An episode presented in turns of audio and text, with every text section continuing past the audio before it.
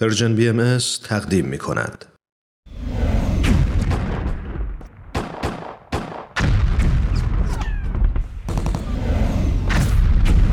معماران صلح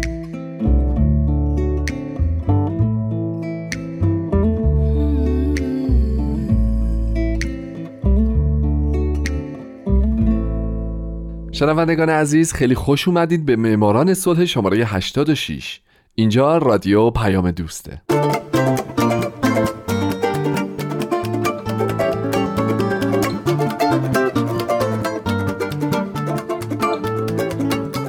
درود به شما فارسی زبانان این دهکده جهانی.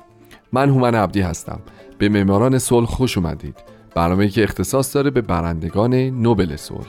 اختصاص داره به زنان و مردان و سازمان ها و مؤسساتی که یا صلح دغدغه همیشگیشون بوده یا اگرم نبوده اونجایی که باید قدم بلندی برای صلح جهانی برداشتن و باعث شدن دنیای پر از جنگ ما بدتر از چیزی که الان هست لاقل نباشه.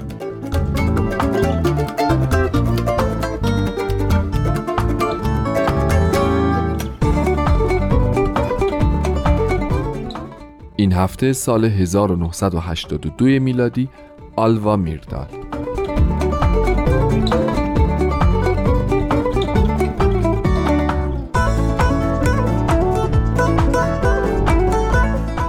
از اونجایی که در سال 1981 کمیساریای عالی پناهندگان سازمان ملل متحد بعد از سال 1954 برای بار دوم برنده جایزه نوبل صلح شد و من تو برنامه 54 م معماران صلح به کمیساریای عالی پناهندگان پرداختم.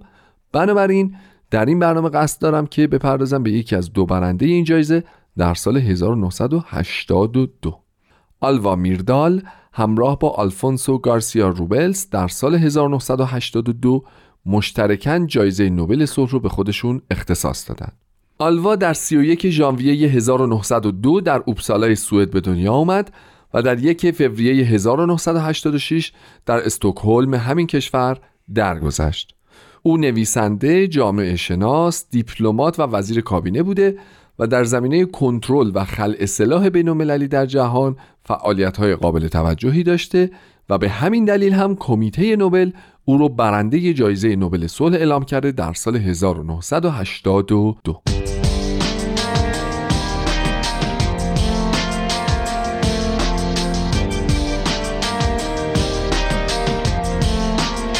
آلوا یکی از پنج فرزند آلبرت و لوا لارسون ریمر بود.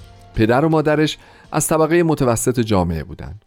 پدر آلوا پیمونکار ساختمون و عضو یکی از احزاب سیاسی محلی بود و مادرش یه سوسیال دموکرات جدی و سرسخت بود که با وجود اینکه آلوا رابطه پرفراز و نشیبی باهاش داشت اما همیشه مادرش رو تحسین می‌کرد هم پدر و هم مادر آلوا او بقیه فرزندانشون رو تشویق می‌کردن که در بهبود وضع جامعهشون مشارکت داشته باشند و آلوا این اخلاق رو تا پایان عمرش حفظ کرد. او بعد از گذروندن دوران مقدماتی تحصیلش به سختی تونست مادرش رو راضی کنه تا بتونه بره و در دبیرستان اوبسالا که یه خورده مدرسه گرونی بود درس بخونه. بعد از این او تونست در دانشگاه لیسانسش رو در رشته زبان و ادبیات اسکاندیناوی و تاریخ ادیان دریافت بکنه. در سال 1924 آلوا با گونار میردال که یک اقتصاددان بود ازدواج کرد. گونار بعدها در سال 1974 تونست برنده نوبل اقتصاد بشه. این زوج نوبلی سه بار بچه دار شدن و تا پایان عمر با همراهی همدیگه نقش مهمی در اصلاحات اجتماعی جامعهشون بازی کردند.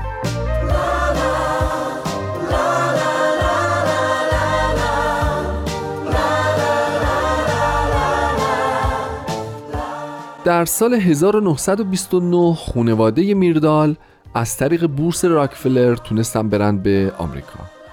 در اونجا آلوا علاقمند شد به آموزش و تعلیم و تربیت و پس از بازگشت از آمریکا در سال 1930 دوباره رفت به دانشگاه و تونست فوق لیسانس روانشناسی اجتماعیش رو از دانشگاه اوپسالا دریافت کنه و یک کم بعد رفت به استکهلم و به عنوان معلم مشغول به کار شد.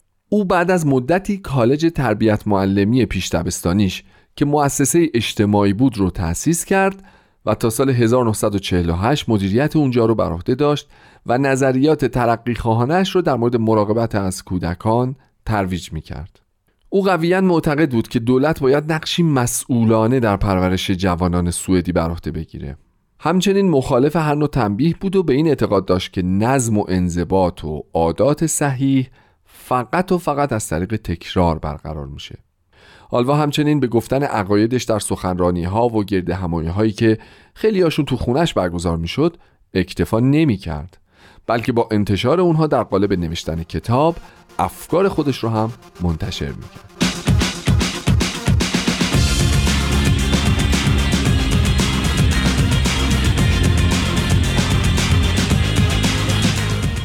آلوا فعالیت های جدیدش رو در عرصه های اجتماعی از دهه 1930 شروع کرد او با همراهی همسرش کتابی نوشت با عنوان بحران جمعیت این دو در این کتاب این فرضیت رو مطرح کردند که مشکل مسکن، فقر و تعلیم و تربیت موجب کاهش نرخ تولد در سوئد شده. تو این کتاب همچنین به این موضوع پرداخته میشه که سوئد باید اصلاحاتی رو انجام بده تا آزادی فردی به خصوص آزادی زنان و تربیت کودکان بیشتر مورد توجه قرار بگیره. کتاب آلوا و همسرش باعث بسیاری بحث ها و در نتیجه اصلاحات در سوئد اون زمان شد.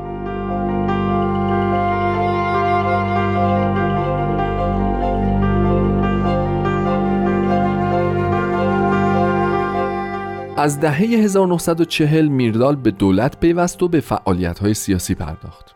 او در این دهه عضو کمیسیون دولتی کمک رسانی بین المللی به خرابی ها و بازسازی های پس از جنگ شد. بعد در اواخر دهه چهل به همکاری با سازمان ملل پرداخت و درگیر مسائل بین المللی شد و عمده وقتش رو صرف موضوع خل سلاح بین المللی کرد. از سال 1950 تا 55 میرداد رئیس بخش علوم اجتماعی یونسکو و مدیر آموزشی این سازمان بود و تبدیل به اولین زنی شد که در سازمان ملل یه همچین شغل برجسته ای رو کسب می‌کنه. او در طی فعالیتش در این سازمان به عنوان مذاکره کننده ای فوق‌العاده شناخته شد. میردال در سال 1955 سفیر هند شد و سالها در این کشور برمه و سریلانکا به خدمت مشغول بود.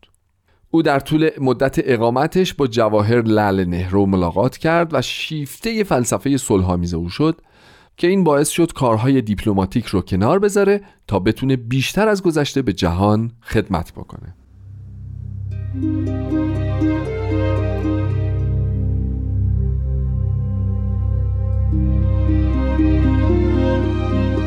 آلوا میردال یکی از دو برنده جایزه نوبل صلح سال 1982 در سال 61 فعالیتاش رو به عنوان کسی که مخالف افزایش سلاح در جهان بیشتر کرد. او سخنرانی های بسیاری در سراسر جهان انجام داد و تو اونها از ابرقدرت خواست که آزمایش های هسته رو متوقف کنند. سخنرانی های آتشین او باعث شده بود که ابرقدرت های اون زمان در برابرش جبهه بگیرند. اما آلوا دست بردار نبود و به راهی که انتخاب کرده بود ادامه می‌داد. او در سال 1962 عضو پارلمان سوئد شد و در همون سال به عنوان نماینده سوئد به کنفرانس خل سلاح در ژنو اعزام شد. آلوا تا سال 1973 در این سمت باقی موند و آمریکا و شوروی رو تحت فشارهای سیاسی قرار می‌داد تا دست از لجاجت نسبت به همدیگه بردارن چرا که فکر می‌کرد شاید این باعثی جنگ جهانی دیگری در عالم بشه.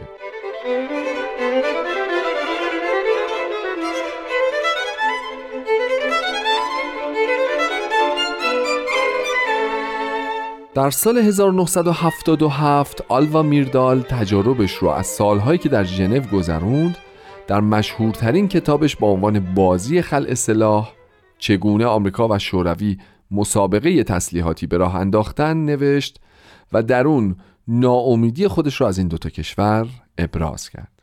البته علاوه بر این کتاب و کتاب های دیگه هم منتشر کرده و به سیاست افزایش سلاح به خصوص افزایش سلاح‌های هسته‌ای توسط کشورهای جهان تاخته و نظریاتش باعث شهرت و محبوبیت او در سرتاسر سر جهان شده به طوری که کتابهاش به زبانهای زیادی ترجمه شد. همه فعالیتهاش به خصوص نوشتن کتاب در زمینه خلع سلاح بینالمللی باعث جلب توجه کمیته نوبل به میردال شد به طوری که این کمیته او را به عنوان یکی از دو برنده جایزه نوبل صلح در سال 1982 اعلام کرد اما نوبل تنها جایزه ای نبود که میردال به اون دست پیدا کرد او جوایز دیگه ای از جمله جایزه صلح آلمان غربی، جایزه صلح آلبرت اینشتین و جایزه صلح مردمی رو هم به خاطر فعالیتاش به دست آورد. میردار در سن هفتاد سالگی از سیاست کنارگیری کرد و دوباره به حوزه آموزش برگشت و در مدارس آمریکا جامعه شناسی تدریس می‌کرد. از میردال به عنوان زنی فعال و پر انرژی یاد میشه که مطالعه، پیاده روی و دوچرخ سواری لذت های زندگیش بودند. او در اول فوریه سال 1986 درگذشت.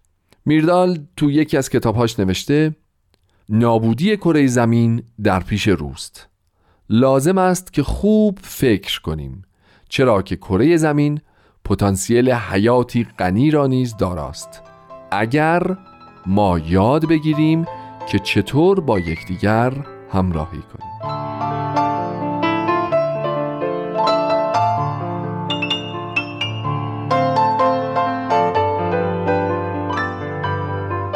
دوستای عزیز مرسی که به این برنامه معماران صلح هم گوش دادید. در برنامه بعد برنامه 87 م می‌پردازم به زندگی اون یکی برنده جایزه نوبل صلح در سال 82 اما تا اون موقع من هومن عبدی. همچنان امیدوارم شمایی که الان شنونده برنامه بودین در آینده یکی از برندگان نوبل صلح باشید. دوستای خوبم شاد باشید و خدا نگهدار.